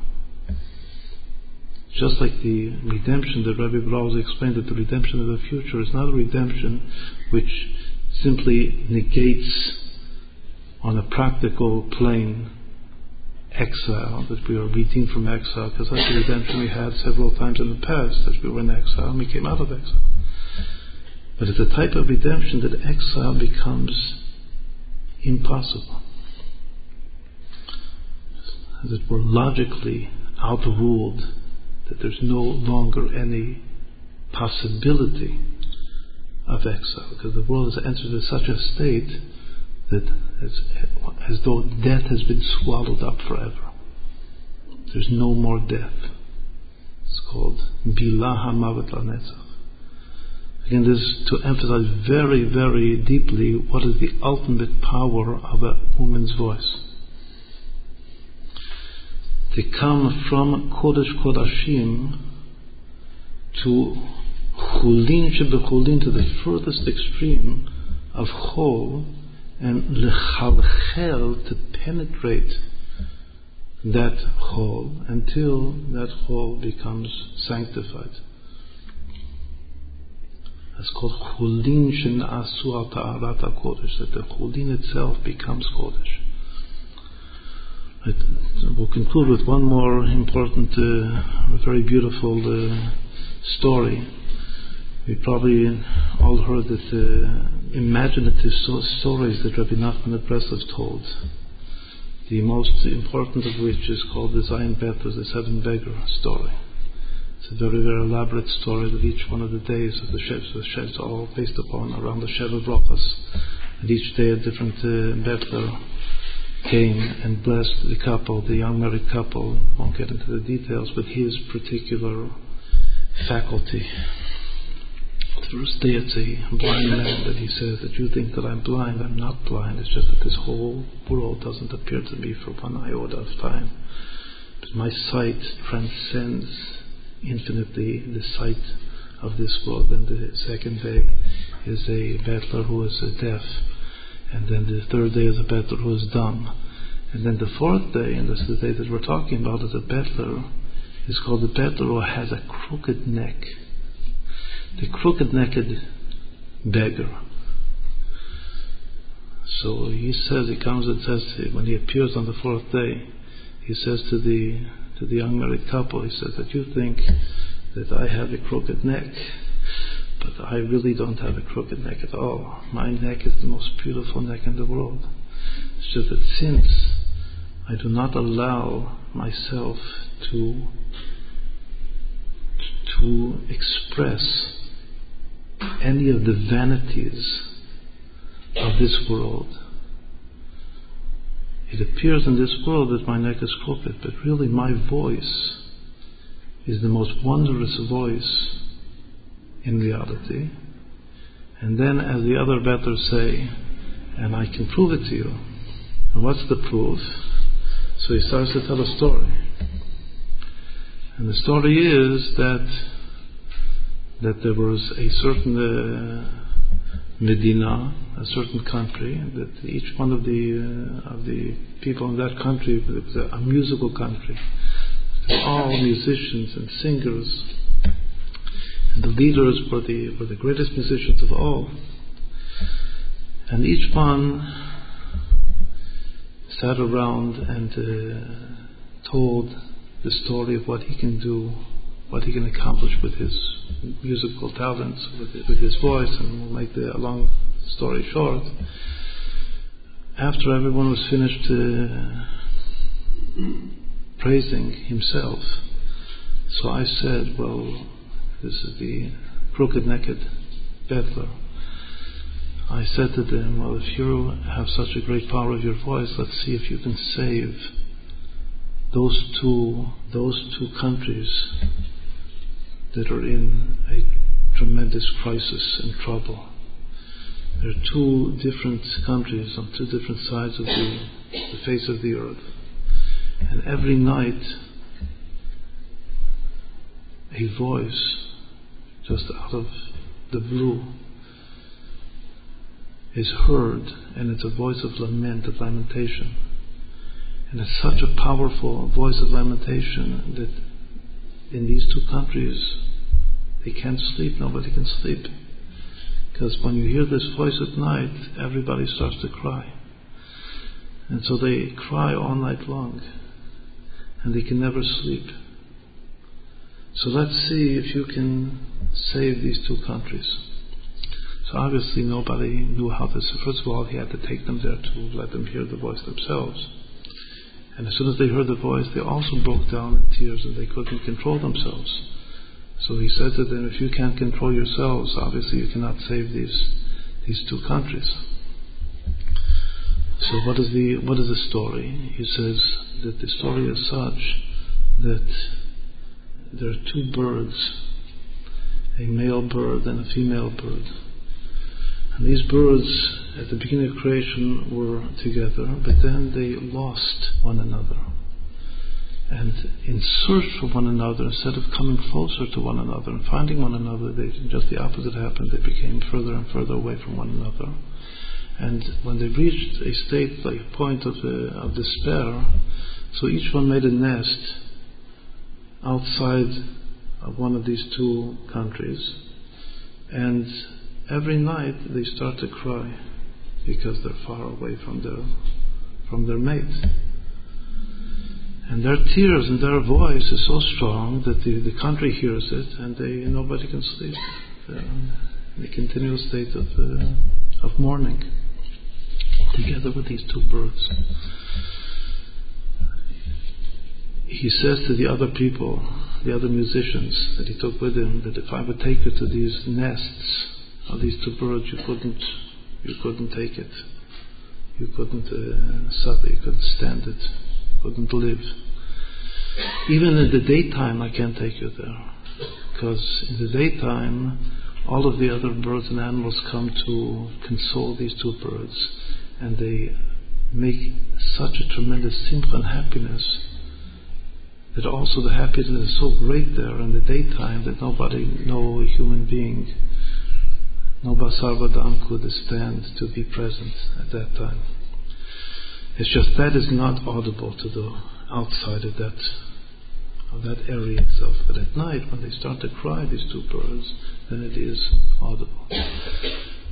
How can I save these two Medinot because I have the power of voice, and this is the reason my neck is crooked. I have the power to throw voice, to project voice.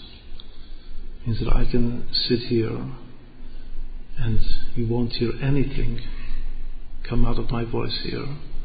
But I can project my voice and throw my voice that that it will appear to come from there. And at the same time, I can make any voice in the world. I can recreate or act. Now we're coming, the next uh, talk is about acting. Can act out any act in the world and create any voice and anything that you want to hear, which uh, voice reflects actions that take place. And then there were all examples of what what, uh, what he gave there. And any voice in the world I can uh, I can create, and I can project my voice. So what am I going to do? Going to little by little project my voice to each bird. How can I bring them together?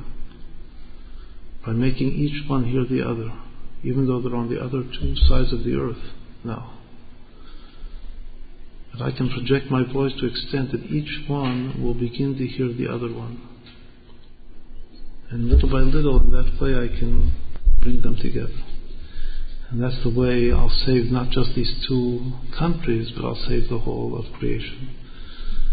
Because obviously, this is a prototype of of the of the exile in general, the exile of the Jewish people. So, what do we learn this far? Why do we tell the story? Because this is a story also that's based on the power of voice. Before we said that voice is the ability of Kodesh being able to penetrate whole And the deeper it's coming from the from the Kodesh itself, like from Kodesh Kodashim, the deeper and the further it's able to extend and penetrate and even transform, resurrect Chulin.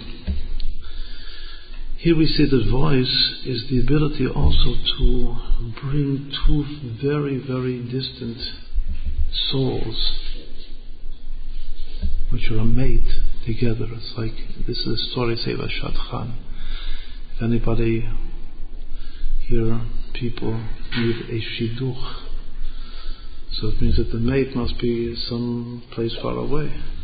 So we need a shadchan, just like this bettler, the fourth bettler, with a crooked, a crooked naked bettler, that he's able to to make the shidduch and to bring the couple together, to make each one find the lost other side. That's also through the power, the power of voice. That's also something that a most like today the minhag pashut, is minhag Yisrael Torahi, is that most shadchaniyot, most shadchanim are actually women. And that they have to have also the power, especially this power of voice, to be able to bring the two birds together. That voice is called the Kol Na'im, the idiom. It's called the pleasant voice, the initial letters of which are nest, kan, kan sipor. The very word for a bird, why is the idiom here, why is the object birds, two birds? Because a bird in Hebrew means to chirp, it's the same word, it's, a, it's voice. Sipor is from voice, and he sits in a nest. And the word Sipor equals shalom, peace. That's why bird is a symbol of peace. Because it equals b'gematria of peace in Hebrew. And we're taught in the Zohar, and we know this is one of the most uh, important images throughout the Torah, that that bird which is sitting and waiting in his nest and far away from his mate and crying every night, that is the Mashiach himself, because the, the chamber, like when the Baal Shem Tov went up and spoke with the Mashiach, when are you going to come? Where did he go? What, what is that place called? That place is called Kanzit, but it's called the bird's nest. That's the chamber that Mashiach sits, dwells in, waiting to find his mate, his lost mate. And that nest, once more, the word nest, Ken, is a acronym for Kol Na'im, the pleasant voice that pleasantness comes from the rectification of the of the tzavar. Even the the term that Rabbi Nachman uses is called niflat. He says it's a wondrous voice. That wondrous voice called niflat actually equals b'gematria of the word tzavar. That's the neck itself. So this is probably the reason that women wear necklaces in order to be able to reveal that Kol Na'im, which is to make the Shidduch, to find the Mashiach in his nest, and to bring that bird who is the Mashiach himself to the Jewish people, to redeem the Jewish people. So that's the this all the power of the voice of the woman who is the voice of the Kala, Kol Kala. So as we said in the beginning, this is now the halo of the candle, which is drama. You know that many uh, English words come from original Hebrew roots, one of which it's explained in different etymologies is the word drama itself. And it comes from from the basic subroot of dar.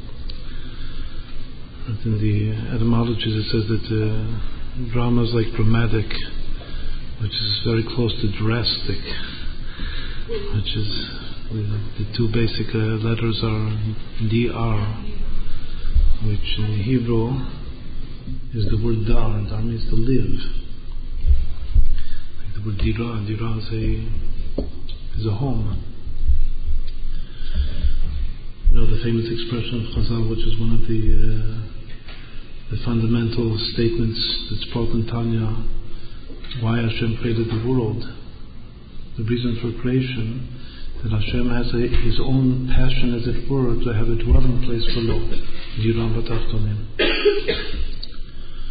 So the way it's always explained in Hasidut is that a dwelling place is a place that you can be yourself, free. That even the higher worlds, it says Hashem has to put on, put on some type of a facade, even in the world of Atzilut. But he wants a place down below, all the way down below, that he can be himself.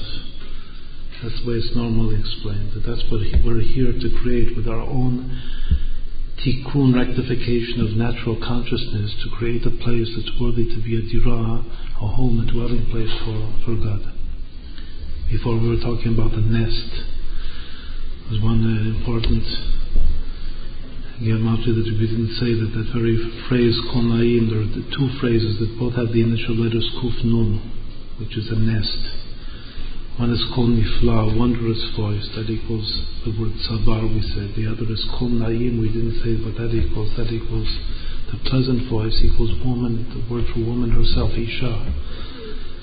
That a woman is identical equals a pleasant voice once more whose initials are Ken.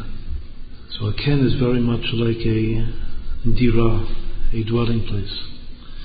But now we're going to explain something which, uh, which is at first, at first view paradoxical, that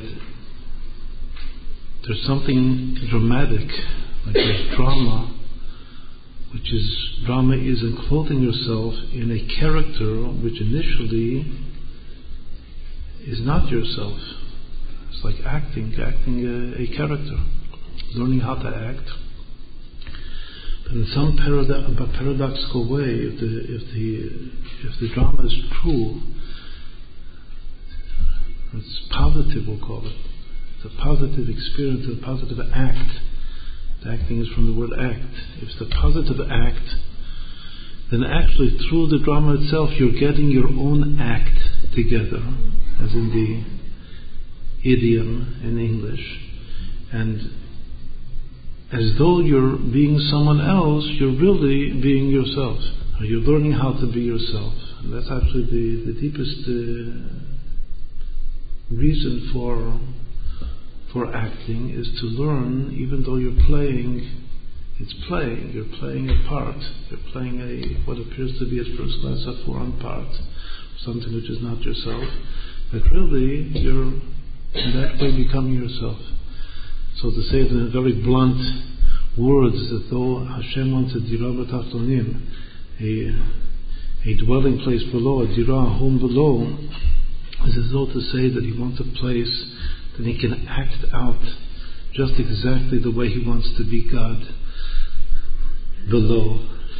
That he can't be God the way he wants to play it in the world of Atzilut, in the higher worlds.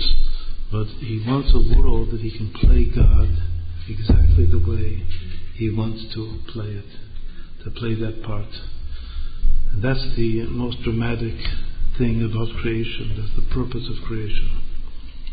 What do we see in the Torah that sometimes you have to play a part which appears not to be yourself? The Rambam when he discusses in Hilchot Deot, which are the laws of uh, rectification of one's character traits. So he says that there are two character traits that a person has to distance himself from altogether. One is arrogance and the other is anger. Nonetheless, he says that even in in the case of anger, which is maybe the worst of all, he brings the famous saying that whoever gets angry is, is worshipping idolatry. So there's nothing worse than that, especially for the Rambam. The Rambam says that all the Torah and all the 613 commandments are simply to negate idolatry, totally. And whoever gets angry, he says, is worshipping idolatry. There's nothing worse than that. Nonetheless, he does say that sometimes a, a parent or a teacher has to play, has to pretend to be angry in order to properly educate or chastise in a positive way his uh, children or his uh, his people, as even Moshe Rabbeinu himself. So it's once more in clothing himself in the very most negative trait feasible. And nonetheless, it's a mitzvah. You have to learn how to do it. It means that Moshe Rabbeinu himself has to learn how to act. He has to go to acting school in order to be able to act. Or a parent at home, or sometimes even a spouse. There are many, many different situations in life that we're supposed to be 100% true and sincere and trustworthy. We're not supposed to pretend to be something else. To pretend to be something else is, uh, is deception. It says that the whole the whole of Sefer Tanya Kadisha, the whole Sefer Tanya, the classic book of Chassidut, is do not deceive yourself. Don't pretend to be something. Don't think that you're something that you're not. But sometimes, if you're conscious, there it means don't deceive yourself. Don't think that you're something that you're not. Know who you really are. The famous word of the Rebbe Reb Zusha, one of the great Hasidic sages, that uh, that before he passed away, he cried to Hashem, and when he was asked why he's crying and why he's repenting, doing so strong tshuva, so he said that when I go to heaven, they won't ask me why you weren't Moshe Rabbeinu. They'll ask me why you weren't Zusha. Why you weren't yourself. Because everybody in this world has to, his, his, his ultimate goal and challenge in life is to be exactly who he really is, to find himself. But sometimes a person dresses up, puts on a costume to find his true self, his true identity. That's also a very beautiful phenomenon in Hebrew that to, to dress up as someone else, which is called the hitchapes, to put on a costume, means to search, is the reflexive form in Hebrew of searching for oneself. The hitchapes in Hebrew means to, to put on a costume, to pretend to be someone else, like on Purim. And that word, lihitchapes, is the reflexive form of searching for yourself. So there's something very deep of, about uh, drama that, that has to do with the faculty of da'at. Da'at means to know. It means to know Hashem, to know the other, to know yourself. In order to truly know yourself, you have to be able to act different parts at different times, conscious, 100% conscious of what you're doing in the way that the Torah directs us. Api Torah, just like in this case of Moshe Rabbeinu, sometimes he has to appear to be angry. It even says that if he really falls into one moment of true anger, as he did, so kivan sheba lichlal kas ba lichlal ta'ut when a person becomes angry, he becomes he makes a mistake. So this is even said about Moshe Rabbeinu.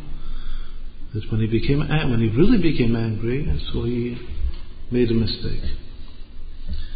But he nonetheless has to know how to act. He didn't even Moshe Rabbeinu apparently didn't master hundred percent his acting school how to know exactly how to act, when to be to, to be able to dress up in what otherwise would be the most negative character trait of all. right, so taking this now on to consideration, we'll discuss in particular how a person, like if we're acting a play, in every play there are positive characters and there are negative characters call them light characters and dark characters.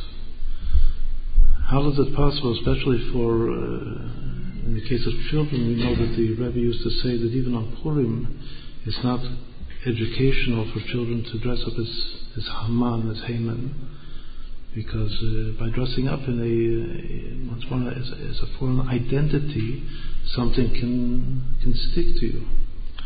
Even at the beginning of Shulchan Aruch, it says that a person has to know how to be bold. If we ask an Omer to be bold as a leopard or a tiger, not to be affected by what people say about you. That if people ridicule you for doing mitzvot, for doing good things, you have to just not take it, not be aware and not be mitpa'el is the word, not to be affected at all.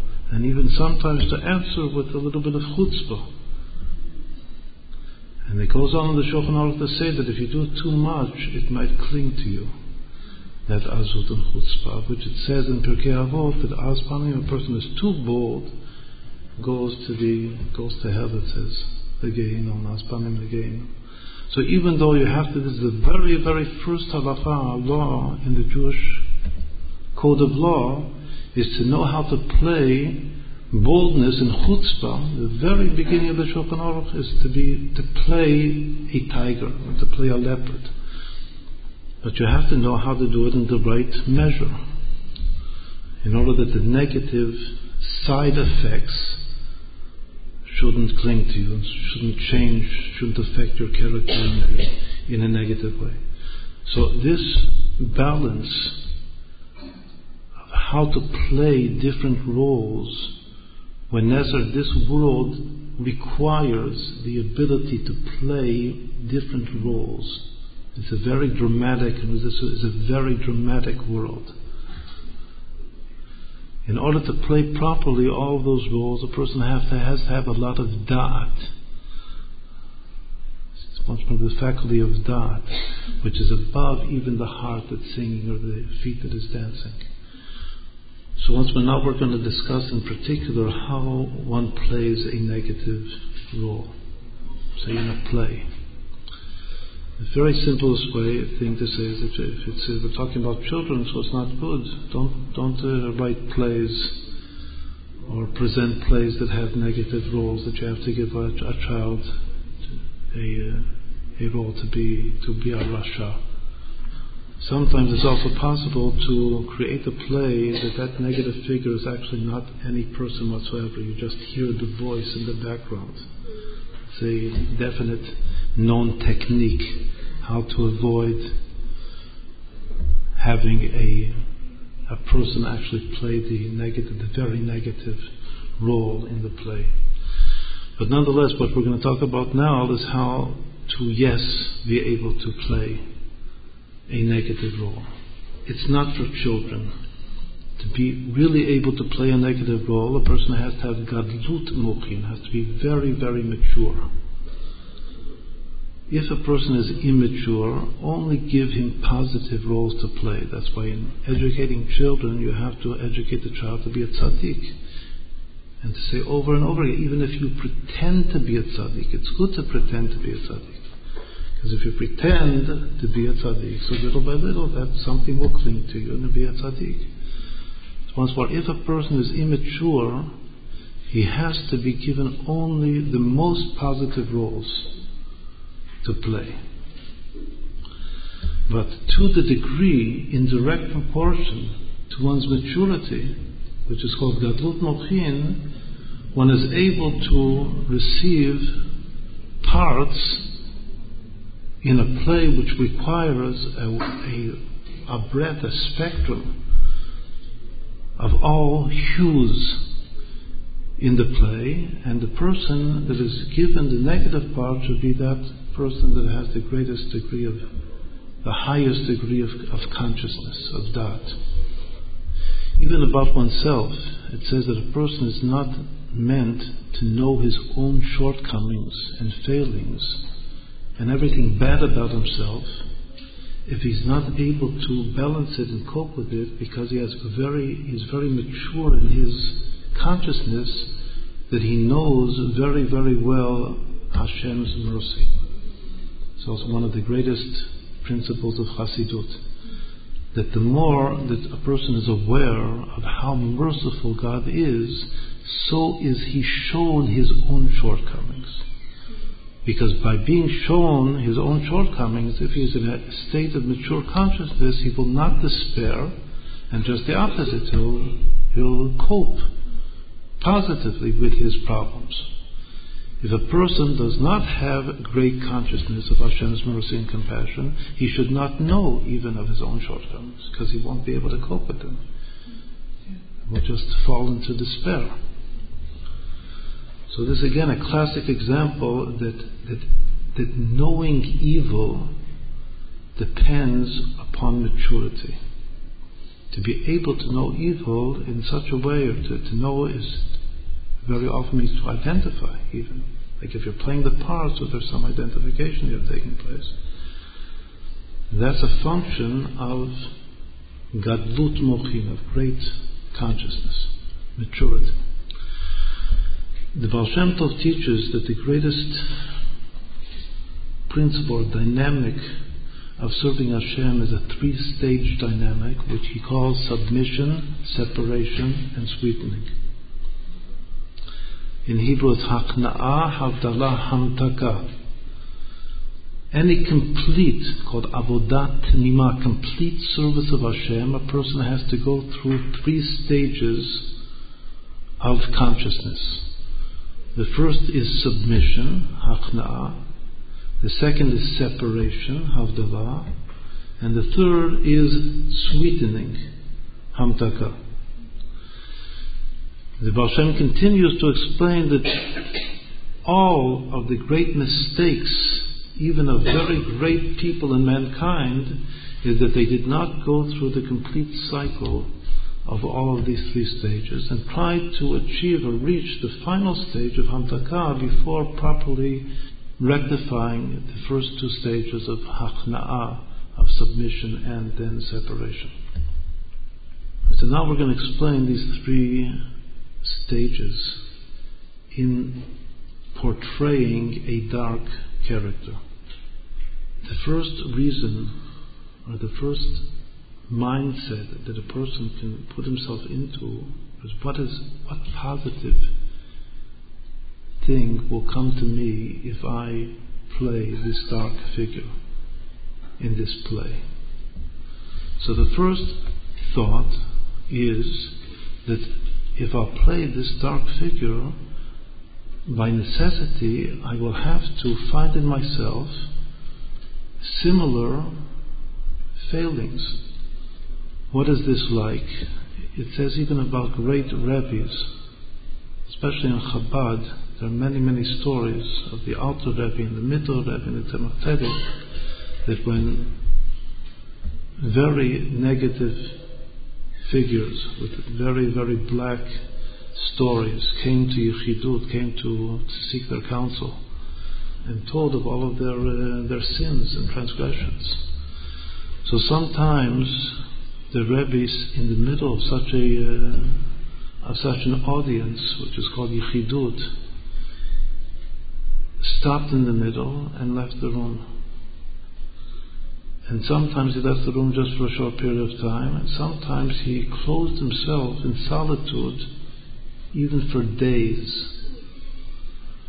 in fast, the Rebbe. And when asked to explain why, so he would explain that whoever comes to me with the very worst possible story of what he did, say he's a murderer, if I'm not able to identify, to find some point in myself that is just like him, I cannot help him.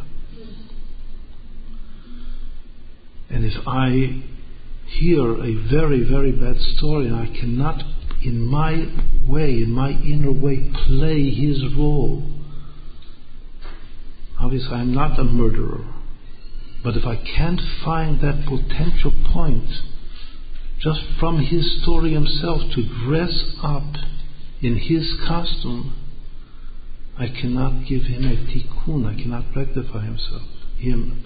Because first I have to find it in myself, and then I have to rectify it in myself, and only when I rectify it myself, I can then rectify it in him, in the other. If I identify it immediately, like it clicks, that I hear something bad, and I also have, in the most refined way, it's called dakut dakut, that same negative character, even though it's a million, infinitely more refined than appears in this wicked person if I immediately find it in myself, good, then I can deal with it. I can help it. If I don't find it in myself, so I, I have to do tshuva. If the Rebbe, the Rebbe, the Tzaddik Amur, said, why do I have to do tshuva? Because I must have it. My soul, every all souls are connected, especially the soul of Moshe Rabbeinu, that's the general soul of the generation, is connected to all souls. If I don't find and identify with that evil in any way at all, it means that that evil is in my subconscious, which is bad, because it should be conscious. And if it's so deep in my own subconscious that I do not identify with this person at all, then I have to do a lot of tshuva until I find it, my, until I reveal it, bring it out from my own subconscious. And so these are stories that are told of, especially of Chabad, of the Chabad Rebbeim, several such stories. Last week we received the Torah, Chag Shavuot, about the Torah, what are the Ten Commandments? It's also the Ten Commandments don't, do not murder, do not commit adultery, do not kidnap. Stealing refers to kidnapping. The very, very worst capital crimes imaginable. At this high point of spiritual rapport with the infinite, why does he tell us these type of, he can tell us at some other opportune time. Why at that high point of divine revelation do we have to hear, do not murder? So it says that at the very, just as we said before, about in a direct proportion to, to recognizing God's mercy so that we find in ourselves our shortcomings. The same thing is true at the very highest, greatest revelation that we have to know that we are humans, that we have a potential to murder. Very simple. And just because the revelation is so great, that's why we have to be told, do not murder. Right, so this is all to explain the first thought. Once is itself, we can understand, is already a very, very mature state of consciousness, which is called Gadlut Mochin that when I play a negative, now very, very negative part, my purpose is finding in myself similar, that I'm not in a such a coarse and overt fashion bad as that part that I'm playing, but I'm doing it in order, just like almost like a, a Rebbe in order to find bidakut, it's called, in a most refined way, uh, how I also have those dark sides to my personality, in order to rectify it. That if I will not be conscious something that you're not conscious of, you can't rectify. It's like a wound. It says that you don't see, you can't treat it. The wound has to become revealed in order to be treated. So this is all the first level of playing. The first stage, which is the first level of playing a negative role, which is the level of hachna'ah, of submission. Again, going back to Baal Shem says that any complete service of Hashem has to be has to proceed in three stages submission and separation and sweetening. So, submission means, here in our context, playing this negative role in a existential state of lowliness. That no matter how bad that person is, that role that I'm playing, I'm doing it's good for me. It's a good experience for me to play this rasha in order to find in myself similar points, even though it's a totally different dimension. But it's necessary for me to find it in order to be able to rectify it. And afterwards, even to be able to rectify people in the outside world which have these negative traits in a more overt fashion than I possess them. So this is all stage number one which as we just now said is already a very high level of consciousness. Stage number two and stage number three are even higher levels of consciousness. Stage number two is separation. Sometimes the very opposite of what we just now explained is the case.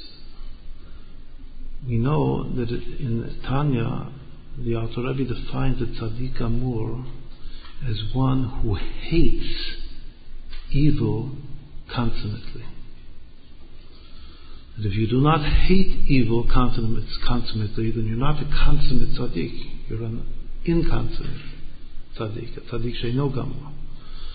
Sometimes it's, it's necessary to put oneself into a negative scene or role in order to, just like sometimes there's very often the most negative characteristic, self hatred. I hate who I am. It's a psychological, a very, very deep psychological problem that a person has some identity and he hates that self identity. So the true, your true self identity, like a Zusha, to be Zusha, you shouldn't hate, just the very opposite. Your whole life should be devoted to assume that true identity. But if you just want to be Moshe Rabbeinu and you don't like who Zusha is, then you're in a very bad way. But since a person has a Yetzer Tov and a Yetzer Hara, a good positive inclination and negative inclination, according to Tanya, it's a, a, a good soul and a bad soul. To do tshuva, one of the idioms that's used in Chassidut for a true Baal Tshuva is also very, very strong in Chabad Hasidut, you will find the very strongest expressions, much more than any other place. The Middle Rebbe, for instance, in talking and referring, describing a true Baal Tshuva, who is a person who is so existentially disgusted with his life that he hates his being totally. That hating himself does not, chas v'sholom, come to suicide it comes to tshuva. In order, tshuva is separation. That sometimes I cannot separate, I cannot split from my negativity, from my essential negativity, just totally sever myself from it if I don't hate it, or actually as though I hate myself. So again, this is very, very tricky surface here uh, ground. In this level, a person plays a negative role in order to hate that role. Just the very opposite, as it were, as what we said before. Just if we meditate in that, it's not it's not totally the opposite. Because this is a way of doing tshuva. He said before that I have to identify with something in order to fix it in myself. Now we're saying that not only to identify, I also have this bad thing. I have to fix it. So a person can fix it in a relatively easy way, but some things you can't fix, even if you do identify it in yourself in a relatively simple way. If you don't, if you're not able to split out of total hatred for this quality, for this black stain on your being, that you're so self-disgusted, and it's called mu'es b'chayav, that's the idiom that the Rebbe uses. You're disgusted with yourself, and you actually hate yourself is the only way to split from it altogether. So once more, sometimes a person has to dress up into a rasha in order to separate. It's also very, diff, uh, very deep teaching in Chassidut that the term hitlabshut, hitlabshut means dressing up in something, is to manifest this the essential separation of he who is enclosed and the clothing that he's wearing. Once more, sometimes you put on clothing because you identify with the clothing. The clothing fits you. That's in general, that a person clothes himself with something that fits. Fits means also that makes you look good in your own self estimation. Sometimes clothing is in order to totally accept that you're to- not it at all. That the clothing is the very opposite of yourself. And by putting yourself, by dressing up in those clothes, you are separating yourself from that altogether. That's the way, your way to separate yourself. I said, this is a much deeper motivation. It's not exactly the opposite, it's just a much deeper, this is called separation. That by playing a negative role, you are separating yourself from that role. Yeah, it sounds like a paradox.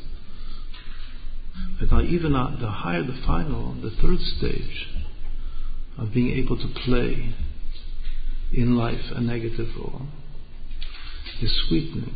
Sweetening is the, again, each one appears to be the, the total opposite of the previous one. Everything which is evil, even the very, very most evil thing, or even the source of evil, which is called the, the, the Satan, Satan, so Chazal say, the sages teach that Satan Nashem Shamayim Yiktavim. That he, whatever he does, he does for the sake of heaven. He has good intentions. It's just that Satan down here on earth does he's not conscious of those good intentions. Only in his source, in the higher worlds, that he has good intentions. We know that the, the famous parable that is brought also in, in the Tanya from the Zohar Hakadosh that the, the, all of this seduction of this world of evil, that evil tries to seduce us. That's what Hashem created evil for, is the parable of the king that appointed a woman to try to seduce the prince, his son. And she, deep down, does what does not want to succeed. She has to try her hardest to seduce the son, because that's what she was commanded to do. But her deepest, deepest intention is not that. It's the opposite, that she does not succeed. This is true of all evil. That the very, very deepest kavanah, again, it's the evil itself in our world is totally not conscious of, its, of itself. But if a person is at a very, very high, the highest level of consciousness, such a level that he can only reach if he's gone through the first two stages. As we said before, if you seek to reach the third stage without going through the first two stage, stages, you cannot succeed. It will backfire on you. But after going through the first two stages, a person can come to clothe himself in evil, thereby revealing, because he is conscious of the unconscious good intention of the evil and by playing that evil, by he, the good, playing that evil role, he can permeate the evil with, bring it, reveal to it its unconscious good intention, thereby transforming and converting or sweetening the evil to become, in the words of the Baal Shem Tov, Hara Kisevatov that the evil becomes a throne for the good, and that the evil elevates the good. And this is the reason that we now always the end is wedged into the beginning. That this world we say is a dramatic world, and part of the drama of this world is that there, there's evil. But the evil is what makes it interesting. Like a newspaper, people are only into interesting things which have a lot of evil in it. The problem is, is that the that all of that evil, which is so interesting, is not conscious of what it's really where it's really coming from. There are many, many examples in in Kabbalah and the Torah in general that a full spectrum array of concepts has to have at least one which has a bad connotation. For instance, there are different words that all the permutations of the letters are meaningful roots in Hebrew. There are seven such examples in the whole Hebrew language of the Bible. In each one of these examples, that all of the permutations of the letters are, wor- are roots, not just words, roots. So there, in each one, there is at least one, if not more, of the most negative connotations, words. And it's explained that if the negative word, like even retzach itself, murder is one of them, that all of the permutations of murder are roots. That's one of the seven examples. And if this most negative thing is by itself, is isolated, is just bad. But if it's in, if it's part of this play, that the play has to have all of the parts, by being a necessary part of a play for the sake of the good winning at the end. So that evil was there just to augment and bring out the good, like darkness is in order to augment the light. And when it's all together, then it all becomes necessary and whole and all good. Just that the evil is the throne of the good. So this is the ultimate consciousness of being able to play the evil part because it's, and it, it's once more it's went into the beginning. It's just like saying somebody this this this is a great play. It's a very dramatic play, and there's it has to have an evil somebody evil in it because otherwise it's not going to be dramatic. It's not going to be anything. It's not going to be worth anything. Somebody has to play that part. So who should play that part? The, the person that's most aware that the whole play, the whole play depends on this part. And this part itself knows at some level that I'm here to complete the absolute goodness of the whole. I'm not to be taken as an isolated part. So for here, the, that soul that's playing this part has to be such a general soul that that part is no longer a specific part. It's what makes the whole play good. And once more, he, that person is able to do that in, in, in life situations, will be able to permeate dark things and dark characters in general with their unconscious good intention, thereby sweetening all of reality. This is called sweetening. So these are the three stages of being able to play a negative part. And we said before, it's only for people that are a high degree of consciousness. It's called gadlut mokhin maturity. But if not, then it's better not to have a negative part at all. So this ultimately now, when Mashiach will come, we'll see like the, we'll conclude with the, what the Rebbe used to say, that he, even when he was himself a youth, he was mature. It says about the Baal Shem that he was never a child. The Rebbe also. That doesn't, well, why was he never a child? It's good to be a child. Never a child means that he was mature enough to realize that evil is for, ultimately for, for a good purpose. Just he cried to Hashem and wished, when will I be able to see it? When will I be able to thank God for all of the evil and all of the hardship and all of the suffering of this world? But there will definitely, this the Rabbi said from the first moment that I became conscious of reality, it's maybe at the age of three. So I asked Hashem, when will I be able to see that the evil is good, the suffering is good, and then I'll be able to thank you for the suffering. That's a person, it's like the Baal Shem Tov over here, the stories of the Rebbe, that is mature enough from the very, very beginning of his uh, consciousness to recognize that there is a, there must be, since all is God and God is good, is absolutely good so evil is also there for a good reason. So as we said before, the evil doesn't know. Unfortunately, the evil is, doesn't know it.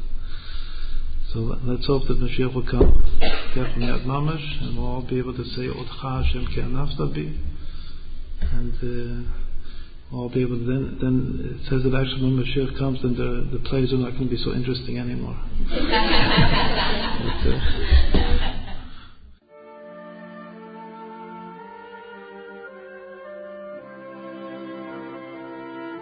You have been listening to a lecture by Rabbi Yitzchak Ginsburgh, recorded and presented to you free of charge by Gal Einai Institute. Your donation will help us to bring an ever-expanding selection of quality audio lectures by Rabbi Ginsburgh. Galina Institute is a non-profit organization, and all donations are tax-deductible in the USA. To donate, just click on the donate button on the Inner Dimension homepage at www.inner.org. www.inner.org. In Hebrew, Gal Einai means open my eyes. These words are from the verse in Psalms Open my eyes, that I may behold the wonders of your Torah. Under the leadership of Rabbi Ginsburgh, our goal is to open the world's eyes to the light of the inner dimension of Torah, to discover God, and to connect to Him in all that we do. As we learn from the Baal Shem Tov, spreading this light will hasten the complete and true redemption. We invite you to join the Gal Einai team and participate with Rabbi Ginsburgh in learning, teaching, and spreading the inner dimension of Torah, Kabbalah, and Hasidut. Together, the Gal Einai team will change the world, bringing God's loving kindness, health, happiness, and true peace to all. For more information about Rabbi Yitzchak Ginsburgh's teachings and how to participate with the Gal Einai team, visit the Inner Dimension website at www.inner.org, www.inner.org, or email us at inner at inner.org.